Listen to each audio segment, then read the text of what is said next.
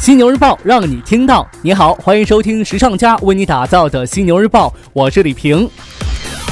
各大上市公司三季度的财报已经是发布完毕了。犀牛日报在节目当中也跟你分享过一些公司的具体财报情况。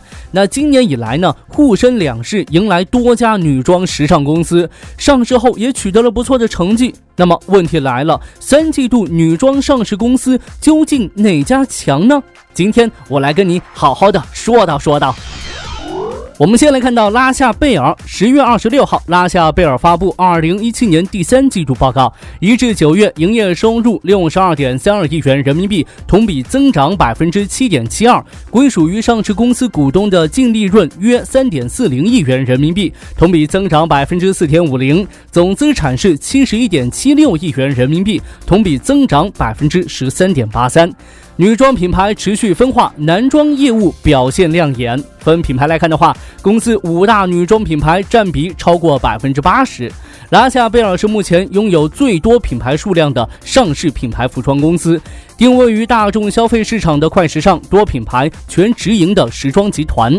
它采取的全直营销售网络及全渠道零售模式，造就了公司对终端门店强有力的掌控能力，有助于公司及时有效地获取终端零售数据，对市场做出快速反应。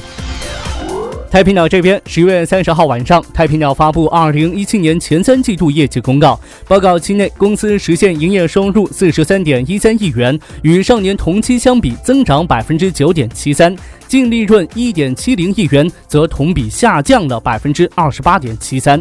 太平鸟服饰表示，公司门店调整策略为关闭所有联营门店，关注渠道变迁与分流对门店的影响，侧重优化现有门店，放缓拓展节奏。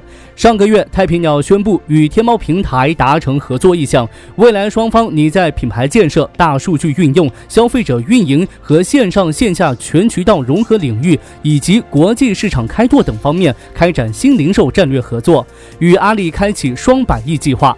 太平鸟成熟的线下渠道布局以及云仓系统支持下的线上下单、线下就近店铺发货配送的 O2O 模式，能够帮助阿里巴巴的海量线上流量落地，增强线下体验和多场景互动。以及 O2O 闭环的完善，而在天猫大数据的指导下，公司线下终端渠道的形象布局和服务能够更好的满足消费者需求，提高消费体验，从而呢实现转化率、留存率和品牌知名度的提高。对于太平鸟来说，跨界合作后续有利。再来看到朗姿股份，十月二十五号，朗姿股份发布二零一七年前三季度业绩公告。报告期内，朗姿股份实现营业收入十六点四五亿元，与上年同期相比增长百分之九十九点零七。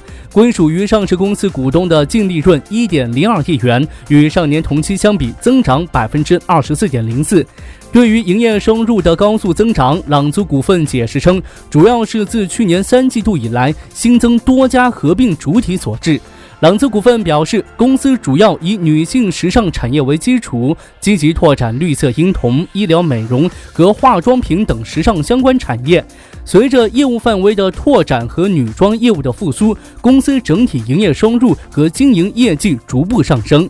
业内认为，朗姿股份女装主业经过产品创新、渠道布局、营销管理等方面的持续调整，前三季度收入增速超百分之十，复苏延续中，而其婴童及医美业务逐步走向正轨。总体而言，朗姿股份的泛时尚生态圈成效初显。维格纳斯这边怎么样呢？十月二十六号，维格纳斯公布了其二零一七年第三季度报告，一至九月实现营收十五点四五亿元，同比增长百分之一百八十五点五五。归属于上市公司股东的净利润为五千六百七十三点九二万元，同比下滑百分之十五点九一。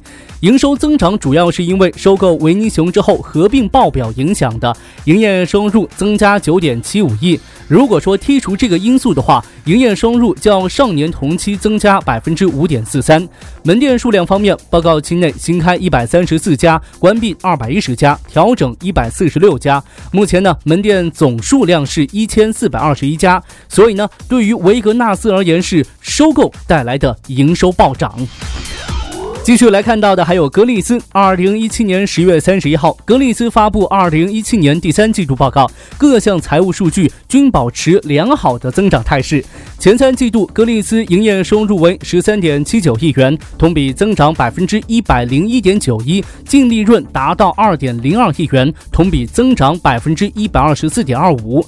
格力斯可谓是业内从单一品牌发展为多品牌的运作典范了。那报告期内呢，格力斯完成了对薇薇安谈时装深圳有限公司的收购，进而持有美国设计师品牌 Vivienne t e m 在中国的所有权。Vivian Tem 在最近的中国国际时装周上进行了新品发布，国内首家终端店铺预计十二月在北京开业。一句话来概括格力斯，就是多品牌运作协同发力。安正时尚如何呢？十月三十一号，安正时尚发布了二零一七年三季报。报告期内，公司实现营业收入九点九六亿元，同比增长百分之二十点二一；净利润为二点零五亿元，同比增长百分之十八点七一八八。净开店四十三家，复苏趋势确立。主品牌持续的复苏，新品牌呢是高速成长，公司具有强劲内生增长动力。主品牌九资自二零一六年底渠道调整完毕，二零一七年开始实现净开店。二零一七年三季度净开店是二十三家，收入增长百分之十一点三至六点七亿元，同店增长百分之八。综上而言的话，安正时尚是主品牌复苏，新品牌是在持续的发力当中啊。最后，我们来看到日播时尚。十月三十一号，日播时尚发布了二零一七年三季报。报告期内，公司实现营业收入七点一六亿元，同比增长百分之十三点五五；净利润为四千五百零八点四零万元，同比增长百分之三十五点四四零七。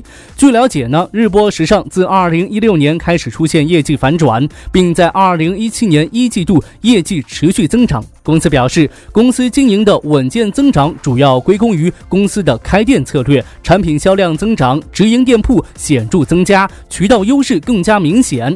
报告期内，公司主打品牌 Broadcast 播品牌实现营业收入五万六千八百八十九万元，同比增长百分之十四点一一。在渠道布局方面，Broadcast 播品牌目前拥有七百四十一家门店，其中呢新增店铺一百三十家，关闭店铺六十六家。那对于日播时尚来说的话，渠道优势带来稳健的增长。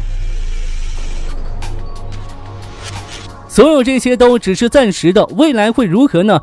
我们就坐山观虎斗。哦，不对不对，应该是共同期待，对吧？OK，暂时呢与你分享这么多。如果说你想要了解更多时尚方面的内容，可以随时关注和下载我们的学时尚 APP。除了好听的，还有更多好看的等着你。别忘了学时尚就上学时尚 APP 哦。